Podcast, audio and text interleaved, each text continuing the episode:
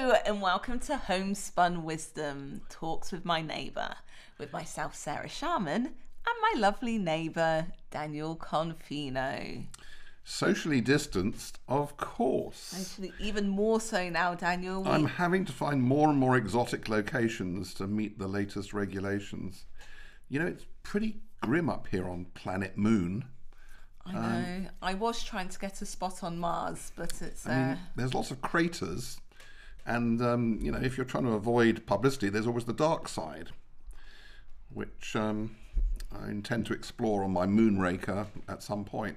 you do that. Meanwhile, if there's a slight delay in what I have to say, it's because you know sound travels. Uh, well, the electronics travel at I think 186,000 miles a second, and the moon is about a quarter of a million miles away. So, by my calculations, there will be a delay of just over a second getting back to Earth from my um, my little pod up here.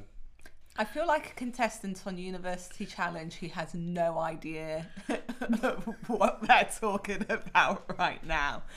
Maybe because I didn't go to university. Well, they say you know it's people are like they're from different planets. You know, men are from Mars and, and girls are from Venus. Um, you know, I haven't got that Why far. isn't it boys are from Mars and women are from Venus? as opposed to boys and men. That's, Well, you just said men are from Mars and girls are from Venus. yeah, and why didn't I say? Oh, I see what you mean. Hmm. Probably betraying some latent sexism in which you've just unearthed. Yes. That's what you'd like me to say, isn't it? Yes. Yeah. Well, okay. You know. I think you do often have uh, some sexist comments every now and then. Yeah. I mean, there's a difference between people who are sexist or racist or whatever, who are unaware of that, and those that are aware and struggling with it. And I would put myself in the latter category, aware and struggling. What did he say the other day? There was something that you thought women did. And I thought, what life have you led?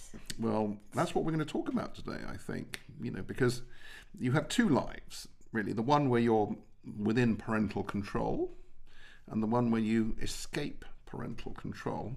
Right.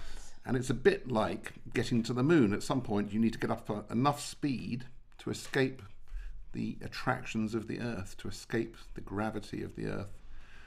And you need to be at 25,000 miles an hour to do that. Okay. So we're not going anywhere very fast. Well, I, I've obviously Maybe already. you are in your I've, car. I've im- imagined it already, but but yes. Um, so there are those two. There are those two sides to life, and the one should prepare you in some ways for the other. But the question is, how much can you change yourself in your life? And I've often thought that the um, the the most influence you can have on your children is in the pre-rational phase when they will just accept what you say and they can't argue back. And that's when you want to lay down the precepts of a good life as far as you can. And as they get older, they become more unruly, of course, and more willful and independent. And um, I always remember this joke. Uh, I used to work with people in Minneapolis. Which is in the middle of America, quite north, northern state, Minnesota.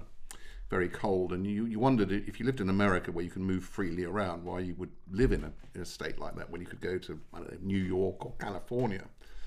And um, and I discovered that uh, it was because the fathers, who are usually committed to Minneapolis because they came originally from Scandinavia, and they when they came to America they were looking for the new Scandinavia, you know, cold and miserable um, they influence their daughters from a very early age. They say, look, you know, various points in their life, they say, look, don't uh, do do as you like in, in life, but just one thing, you know, if you really love your dad, one thing you should do is when you come to settle, come back and, and, and settle in Minneapolis.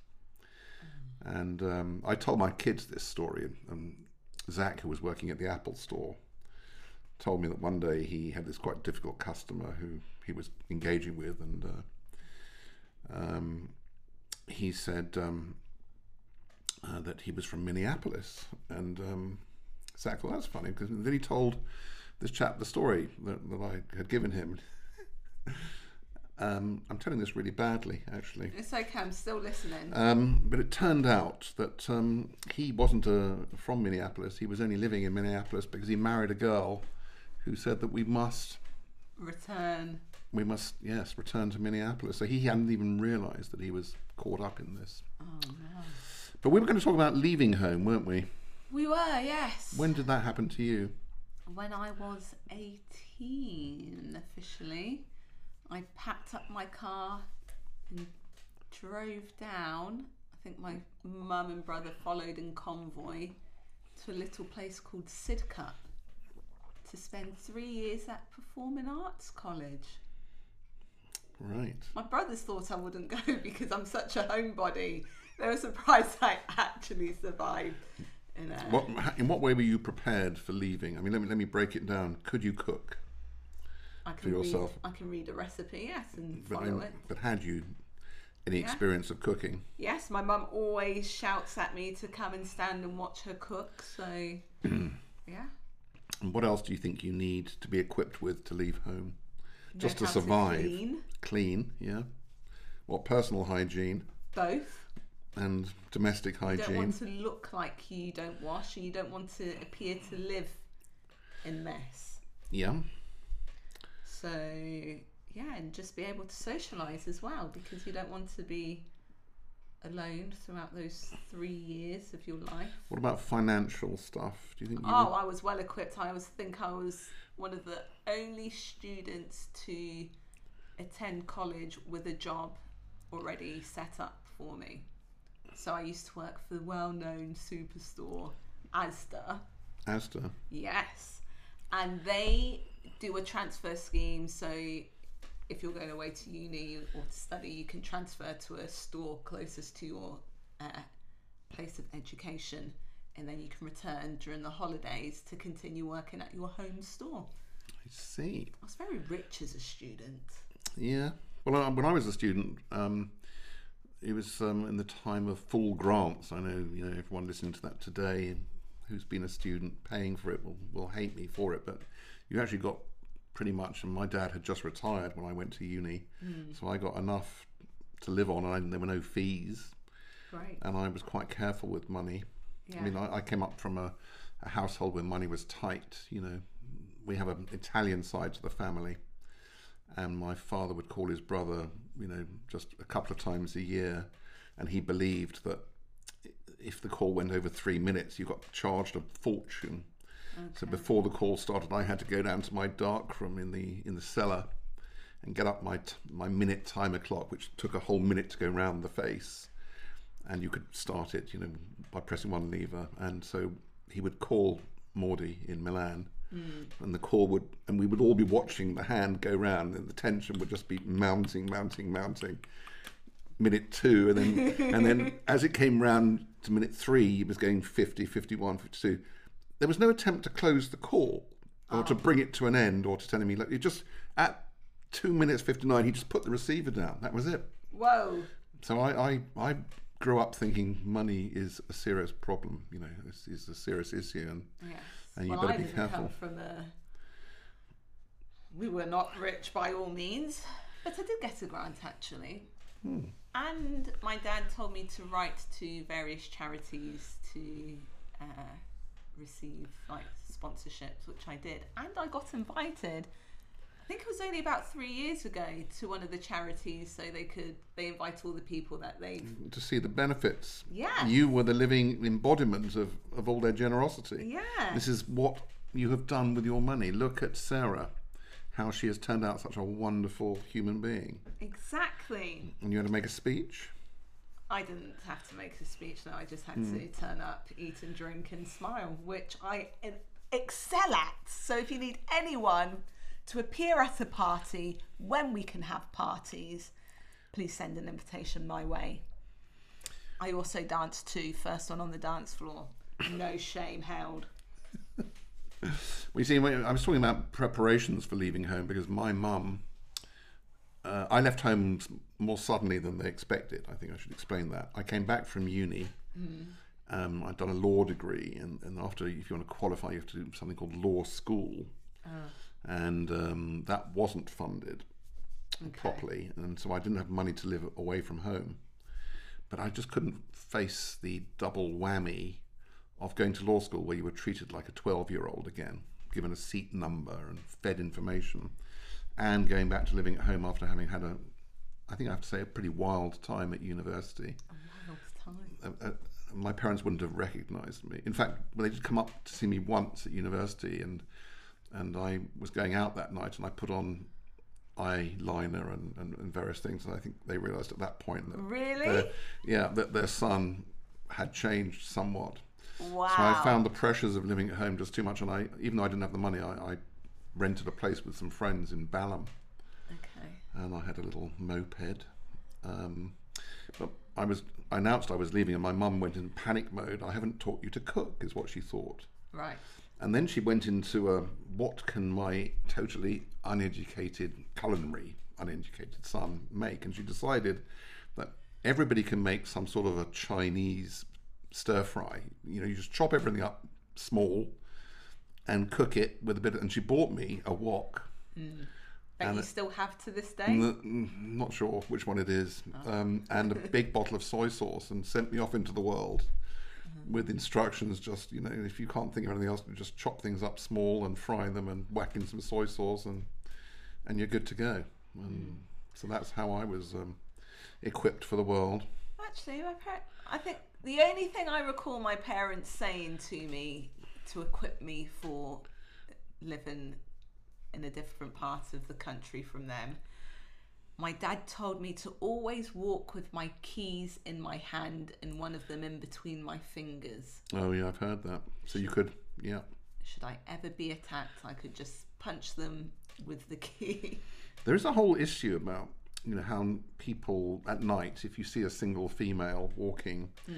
and you're a guy on your own and behind, you know how you can indicate to her that you're not a threat, you know, so she can relax because it must be scary, you know, just hearing the click clop clip clop of somebody behind you on a, on a dark wet night. And you know one of the things you can do is whistle a bit of Mozart or or Beethoven or, or something, um, you know, to show that you're An educated serial killer. an educated serious. Apparently, Clockwork Orange, they're all quite into classical music and beating people up. So I'm not sure that um, that, that sort of necessarily fits. But there is a whole sort of way you can, you know, just calm things down by showing that you, you know you're not a threat. Okay. I'm not sure how I'd feel about that. Yeah, but um, yes, I didn't. I mean, my father never taught me the facts of life. You know, so I left home apparently not knowing anything about all that stuff. You're referring to sex education? Yes, sex education. Did you not have sex education in school? Yeah, but that's just biology. You know, I'm talking about Did you about. not have all the other taught in year six? We were taught about what happens to ladies, what happens to boys. I mean, You're talking about relationships and emotions and things. Uh, a little bit of that, but Yeah, well- all the other stuff as well: contraception, consent. No, no, no, got none of that. So I, I was sent into the world not able to cook, financially not able to pay my rent, Oh no! with no idea about um, the birds and bees. Right. Um, I mean, and I had to make money for myself. Funnily enough, I did that by taking. Uh, this was actually rather clever of me. I presented myself as a professional, professional portrait photographer to aspiring young actresses and models. Oh really? And I would do, do they still call it that? Their composite, which was like a card that they had with lots of pictures of them Yeah. in different styles and states of undress. And um, uh, I mean, models still have their book, and I think that's the Z card that they'll produce, but everything's online, and you've already seen their photo yeah, before well, they've know, come this, this into is the room. we're talking about in the. But you still the- need to have uh, your well, portfolio. I had all this studio, this very old studio flash equipment by a company called Courtenay, based in Dorking, and it had a massive box that used to blink and make a lot of noise and fire these flash heads. When you know, I had all the umbrellas and everything. I, I looked pretty professional. And I got lots of commissions actually. I remember I did one. I got asked by a massive um, Caribbean family living near us in in Balham who'd heard about me, and they had a huge get together, and they commissioned me to do you know pictures of their of their get together. So I, yeah, you know, I made quite a good living, and I um, even did um, some quite well known people who probably, who or people who became quite well known, Oh, who probably I shouldn't mention uh, now. why not? I mean, in view of other things I've said, don't push me further on that, Sarah. We'll save it for another episode. so, how did you send your children off into the world if you were ill prepared? yes, well, I taught them to cook. Okay. Actually, I didn't teach them to cook. They they all um, Learned at school. they, well, they learned to bake at school. They'd come back with a cake or two. Okay. Um, I guess that these days we infantilize our children generally more than in, in the previous generation, meaning we don't really prepare them. We try and shield them from stuff. I guess that depends on culture. Yeah. Who are you referring to? Well, I'm just saying, different. I, my mum's West mm-hmm. African, mm-hmm. and that's the end of that story. She's always saying mm. that it's all about culture. Like if mm. some cultures are not very uh, inclusive with what they do with their family or prepare them very well for life, and others do because sometimes it's the older children taking care of the younger ones, having to get them ready for school, bathe them, cook for them. And then there are some who will just happily leave their children to sit in their own feces and run around outside all day. And people don't really want to play with them because they're the smelly kid from down the road. So they've not been very well prepared for life. And then there are some, you know, there's just a lot of different ways people are brought up and i guess yeah when you go from country to country you see little glimpses of how everyone differs Sarah, you see, I grew up in a in a very particular type of family situation. Um, my mum came to the UK to, to England in 1938 from Frankfurt. She escaped the Nazis by the skin of her teeth. And um, my father also had come from another country, Bulgaria. And so there was no family, um, no wider family. We were just a little nuclear family that had started as refugees almost. And um, so there was a um, rather sort of intense atmosphere at home, and maybe an overprotective atmosphere given the experiences of my parents. And then they did something else which was really weird. So uh, all of us went to this secondary school in Hammersmith, or the boys, um, which was so far away. It took an hour and a half on the train, um, and I used to go there from the age of nine.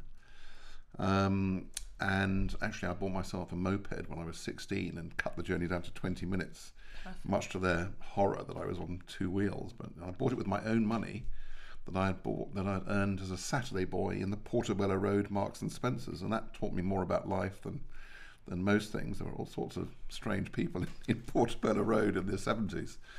Um, so yes, the um, the atmosphere was was rather intense, and the level of protection was rather strong. And then we had no friends from school because of the distance. You know, maybe one or two somewhere nearby, and so that put a further level of pressure on siblings getting on with siblings. But siblings don't always get on with siblings. So I grew up in an incredibly sheltered way, and it was only when I went to university that I found other sides to me that were developed, and I changed fundamentally, radically at university. wow Um, and I guess one of the ways you can see, because I think we, we were saying that there are these three stages there's your experience as a child, your experiences of leaving home and how prepared you were for that, and how you make a different life for yourself. And then to some extent, when, when you're lucky enough to get to the third stage, is what lessons in life you want to apply back to your children. And of course, the problem is you usually overreact. So, because I went to the most distant school, I sent our kids to the school round the corner, of course, although it happened to be a good one, um, hoping fervently that they would, you know, have more time and make friends locally, and, and that did work. Although not many lifelong friends, I would say, but yeah, certainly very good friends. And so that was one way in which things changed, um, and I was much more laissez-faire, I guess, because my the the effect of what's laissez-faire allowing people to do what they want okay in that my father was absolutely mad about um, academic achievement. I think his proudest day was when I, as his agent, got a degree from Cambridge. You know, one of his proudest days. Having grandchildren was probably the other ones, but um, so in a way, I fulfilled his ambitions, and that's another great danger with um, with your children is is projecting them into the world to fulfill your unrealized ambitions. So there's lots of traps for the unwary. This is supposed to be um, Wisdom. a homespun wisdom. I hope people are actually getting something from this. I think we need more examples and practical stuff. Yeah. Oh well, I was thinking today. I was like, has are any of our shows actually spelling wisdom? And um, so Well, probably not. But you can let us know. wisdom is not something you can give people. I mean, wisdom is, is you know, there's knowledge um, and experience. I mean, basically, there are four ways that people believe things to be true. Okay. One is the rational, empirical stuff where you can prove it. You know, two plus two equals four. Another way is gut or instinct, where people, you know, sort of don't really know how to explain it, but you know, they just feel that this thing is right or wrong. The third way is experience. Unless you've been there and done it, you can't know. And funny enough, that's becoming much more of a topic these days, with lived experience being seen as a, a form of truth. Mm. And the fourth way is revelation, which is God, basically. Know, God told me so. Right. And those are the four ways that people believe things to be true. And most people, if you question them a bit, and you might have a view on me now, you know, have one of those as their lead. That's how they believe things, and the other, they- they've got a little bit of a backup. So maybe I'm the super rational guy with a bit of gut instinct, you know, or maybe I'm maybe I'm the intuitive person with the experience, or maybe I'm all about God, and I and that's what that's what's true for me. But actually, it, it makes life really simple when you see the whole world through those four lenses. That's that's what how people operate. Hmm. And so I guess wisdom is somehow integrating all of this thing so that you um, can learn. Um, well, there, there's those famous quotes on there about knowing the difference between the things that you can change and can't change, and wisdom being the difference. Um, so you you learn from experience and all these other things um, how you can be in the world, um, and that might make you happy. Maybe. It might make you accept your fate rather than be happy. But we, we're talking um, we're talking big subjects here, and that was just a little aside to put us back on on subject. So wisdom when we're talking about bringing up children, children leaving home, how you treat your children in, in you know. So this might be an example. You know, if if you take the experience of any one person, how do they apply all of that learning in terms of what they're doing for their children, different from what happened to them? Is that a question to me? It's sort of a question to you. I'm yes, so I mean, sorry I zoned out. I I thought you were going to continue a while longer. I thought, oh, I can just like relax and not do anything. I was saying, well, I'm not doing anything. I am actually making sure that this is still recording. So, sorry, just tell me that once Well, again. I mean, you've you, you've left home. You've done the two things. You've been subject to parental, you know, influence and Yes. sibling influence. You then left home. You've left home for how many years now? uh, ooh, uh, quick maths. Uh, yes, more than ten 15 years. years, I years. think. so, would you say that you've achieved any wisdom now about the world, such that if you had a little bouncing baby, Hmm. you would have some rules or ideas about what you would do for them, possibly different from what happened to you? No, I, I think my parents have been great. They didn't restrict us per se. We were allowed to do what, what we wanted to do Yep. to get to where we wanted to get to. Though we did Encouraged, a, encouraged as well. yes, though we did have a very disciplined, strict upbringing. So, but that just helped shaped shape us as people and uh, help us know what we wanted to do in life. And I guess the great thing that they did is just always being there. Yeah. with a meal on the table and The, a the unconditional love and freshly the, made bed, should we return, and a Tupperware load of food for when we leave.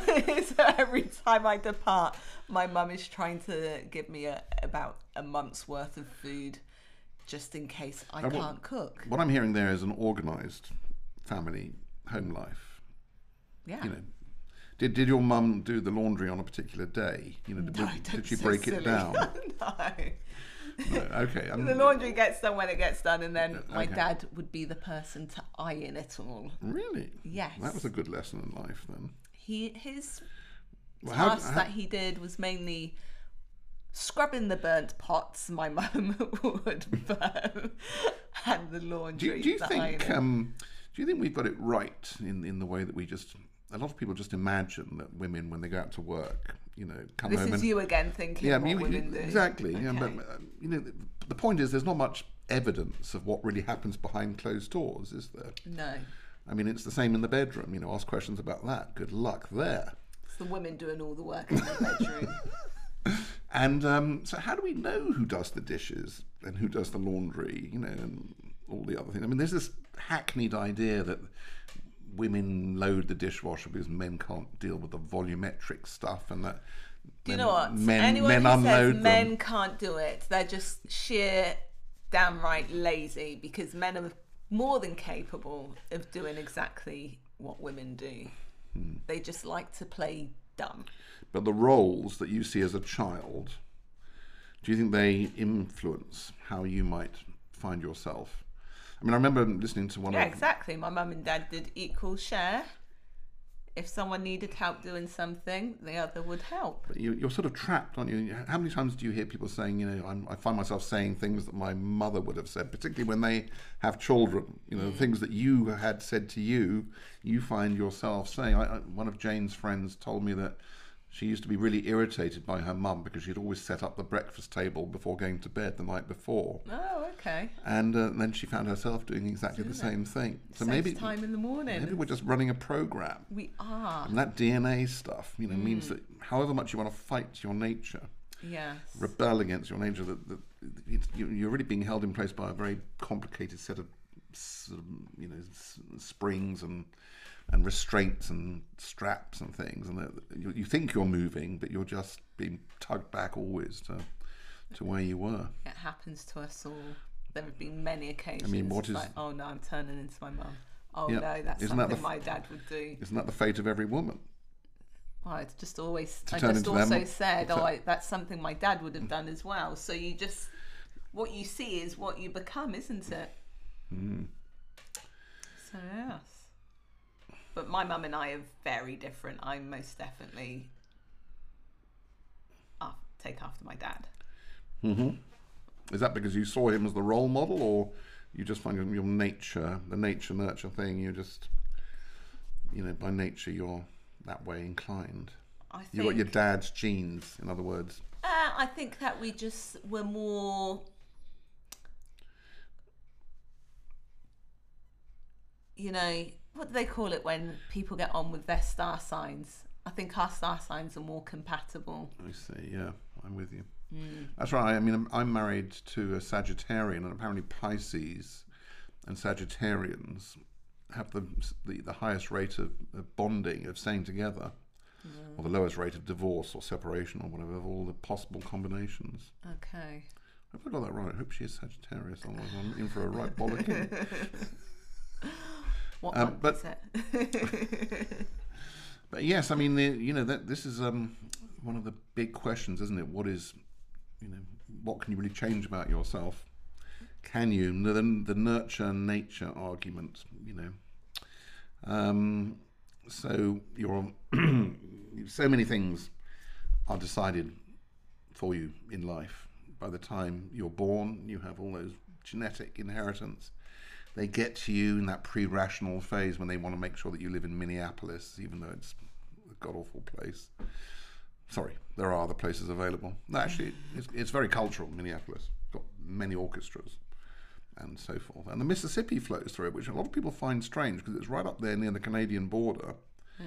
And most people think of the Mississippi down in the deep south, but No, yeah, I that's did follow the Mississippi It's- on it's- a road trip. it's a big river. It is.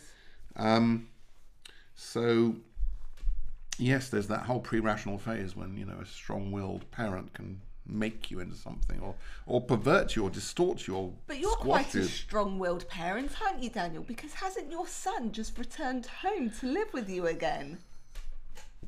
I think that's entirely around the need for medical support following a, a- a minor hand operation, and the fact that food is so much better. There's no laundry. There's a massive projector, um, and his dog is cared for 24/7. Like those are just minor, you know, benefits that I just threw in. Um, yeah, So how does it feel to have a child back at home? uh, quite awkward actually. Oh, why is that? Um, well, you know, I like having sex all over the house.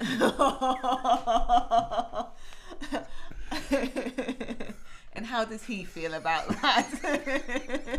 I mean, that is one of the terrors of you know, if your children have ever seen you in flagrante, you know, and I know that Zachary did in France, and it probably scarred him for life. It, it- but I think a lot of parents are finding, for all sorts of reasons, that their twenty-something-year-old, even their thirty-something-year-old children are are boomeranging. That's the technical term mm. for coming back because they've had a change of life, maybe a divorce, a breakup, maybe they've lost their job, uh, maybe they can't afford it, maybe they weren't prepared for the world, and there's just those nappy, those nappy, you know, those apron strings. but this particular child of yours lived with you not so long ago. That's So right. He's only been away for a few months, and now he's back.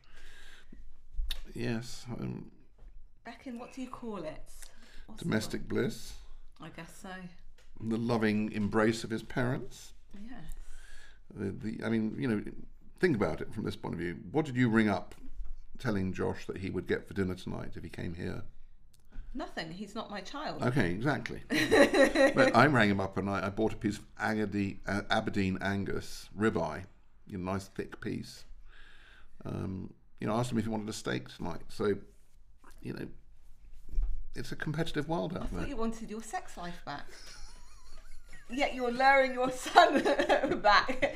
I Well, don't know soon- what's going on soon- here. as There's soon- some soon crazy li- Sodom and Gomorrah story going on.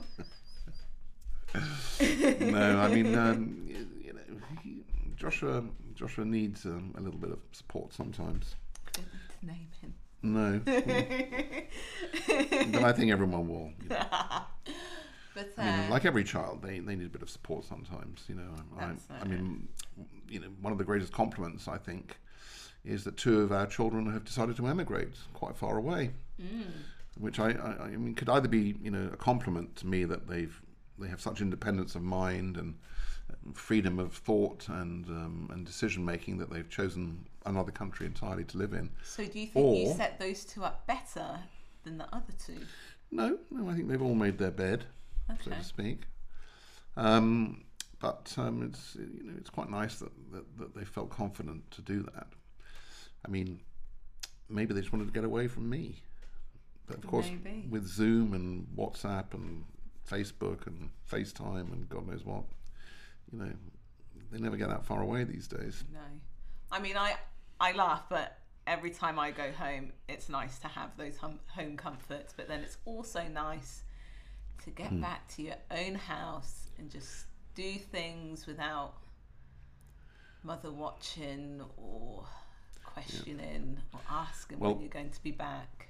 You know, the, our listeners are screaming at the mic, at their Radio. their devices, and what they're screaming. You know what they're screaming, don't you? No. You have to let your children fail.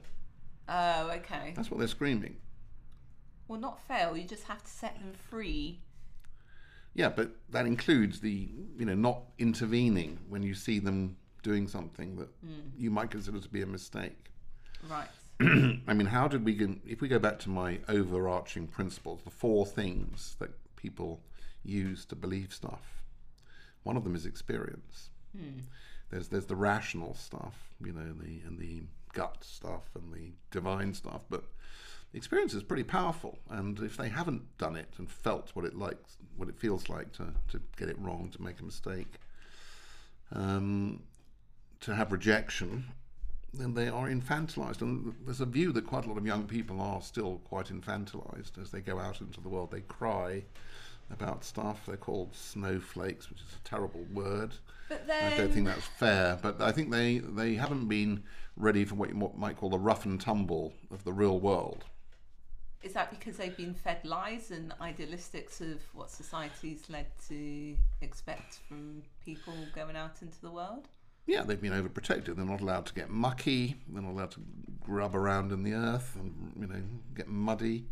Everything's too sanitized, and, and then they're not allowed to mix with inappropriate friends, and and um, you know they're spied upon by their parents in most ways to make sure they're not taking substances, and you know the whole thing it feels like um, uh, a sort of surveillance culture, and I think that if you subject your children to a surveillance culture, then they're going to learn to be sneaky and devious and all those other things to get And I around didn't it. need to be any of those.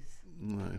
I mean, for instance, how you handle money with kids is quite interesting. You know, how much pocket money they get, how, how if, if you're the sort of house where no one would notice £10 going missing, there are dangers associated with that Oh, yeah. because that £10 can be used for all sorts of things. Could be. Could be. Um, I actually, at one stage, had pocket money contracts with the kids. Contracts. Yeah. it And was funny. I'll let you finish. no, no, go ahead. My brother's children, they get pocket money and they accumulate more on chores and things that they succeed with. Now, my nephew is all for earning money. He loves it. Whereas my niece, she couldn't care less. She'd rather not have money and just enjoy her life without doing any chores. She'd rather pay someone, a seven year old would ra- rather pay someone to do her chores than to do them herself. it's just like, Yeah, so where does that come from? You see, that's. I mean, of course, in, in, in families, there's a people occupy positions, siblings occupy positions. If one of them is the brain box, the academic genius, there's no point in you being somewhere on the way to being as good as that person because you'll Yeah. always be the second best, won't you? yeah. So you're going to have to do something else, be sporty or be, you know, funny or Uh, well, they you know, find a, find another way, be artistic, find another way to compete which doesn't marry up, so that you can be your own person. Well, I did say to my brother, I was like, William, your son's earning a lot of money through achievements and tasks and this, that, and the other, but your daughter doesn't seem to be getting equal pay. lifetime on a lifetime average basis. And uh, he then explained that she does have the opportunity to earn money, but she missed out on money that, like one particular time, because she opted to go to the bakery instead of receiving her money. So she'd rather have got two sausage rolls and an ice finger than her three pounds. So my brother explained she likes to spend money rather than she likes to keep it. I gave her Well, a he- whole he- load of he- coins and she counted it, Yeah, but then it was too much effort to take it to the bank. So I think it's interesting what you say because I, I, I think we talked about this before, but I teach negotiation skills to people in, in the first year sixth. Is that year twelve? Um, the year before they do their A levels. yes, I forget yes, which year yes, that is yeah, now. Yeah, and um, when they've got a bit of time. And usually I'm explaining how you can go into a shop, which they all go to, and get something cheaper than you know normal. And usually, um, pretty much always actually, at some point in my class, and it's going to be a, a girl, and you'll accuse me of sexism again, but it is a girl, will get up and and just harangue her colleagues, her fellow pupils, and say, "Why do you?" You know, because they're, getting quite agitated and interested in what I'm saying and really into it. She will just turn around and say, well, "Why can't you just be happy with what you've got? You know, why do you have to go about in this acquisitive, what they call economic maximizing way? You know, does mm. that really make you happier?" And there was quite an interesting debate between the kids in the class about that. Exactly the same point you're making that some people um, are more interested in money. I mean, my father used to tell this rather amusing story about this American tourist who goes down to Mexico with his fat belly and his big camera. and um, and then he's probably in Tijuana because he can't be bothered to go much further. And um, do you know the Caesar salad was actually invented in Tijuana? Did you know that? There's a place called Caesar there. Anyway, that's um, Different story. um, and um, he, he sees this Mexican slumped in the shade of a, of a doorway and uh, sort of, you know, gives him a little prod and says, you know, hey, you, why don't you get yourself a job? And the Mexican says, oh, you know, I'm happy uh, as I am. Why, why do I need all that aggro? And he says, well, if you had a job, you'd get some money. He says, oh, you know, I've got enough to live on. I don't need all that. Uh, well, um, the Americans now having to think of ways that he can persuade this chap it was worth it. Says, well, if you had um, money, if you were earning money, you could save money. And Mexican says, well, why would I need to do that? He says, well, then occasionally you could go on holiday, like me. Well, I'm on holiday all the time. yeah, but I think maybe a lot of people are thinking about what they need money for in lockdown because they can't spend it. I mean, apparently savings have been mounting. People are desperate to spend it on holidays and things, and they can't. That's those who are fortunate to still have work. Yeah, sorry. Whereas I'm a simple, I lead a simple life. I live to my means. I don't need tons of money. I mean, I don't have tons of money right now, but I have a good life. I can't complain. A roof over my head, food on the table, and a few good friends. So I guess that's what my parents sent me away, like set up with, Yep. to enjoy what you have around you. So, what are the most important things in your life? eating, sleeping, performing, Yeah, and seeing family. Yeah. yeah, yeah. No, I mean, I, I think relationships, good. I mean, good food. I have to agree. Mm. You know, I mean, I think when you're locked up, I mean, you, you sort of know that for prisoners and, and people that are locked up, meal times are important, and I feel like that at the moment. If we have a bad meal time because something goes wrong, it kind of it's much more serious than if it was just another meal time and we were all. But because you can't go out as much and, and you, you're cooking and eating much more in the confines of your little domestic environment, you know, food is suddenly a much bigger subject, and trying mm. to trying to make it interesting and having enjoyable meal times is quite stressful. Um, so, where are we? Well, we're going We've to be wrapping it up because you've got your son coming home for dinner. And I didn't take that steak out of the fridge in time, did I? Oh no. I better ring home and get it removed from the fridge. You'll need it at room temperature before it sees the cast iron grill. Well. Okay then, Daniel. Do you think we've shared some wisdom? We've expanded people's knowledge, got them thinking, how can I actually before we finish, sending children away, they're all coming back because universities are closed. Yeah, God. That's a terrible situation for some parents if they like to lead a life like yours, checking out every room. Um, yes, I mean, well, you know, traditionally, kids do come back from university during term, um, you know, at the end of term. So they're still coming and going. It's the halfway house, isn't it? You know, they're, they're getting used to being away. Mm. But I mean, you know, the, the evidence of some of the issues is how some kids, when they leave home for the first time, even to go to university, which is quite a structured environment, they've got somewhere to live, they've got meals being prepared for them most of the time if they want that. Even that is too stressful for them because they've been given so little preparation for for life outside. They've mm. been so hot housed. So this might be the best opportunity as the kids have returned from uni to set them up properly. Yeah, I think they should absorb what we've been saying Yes.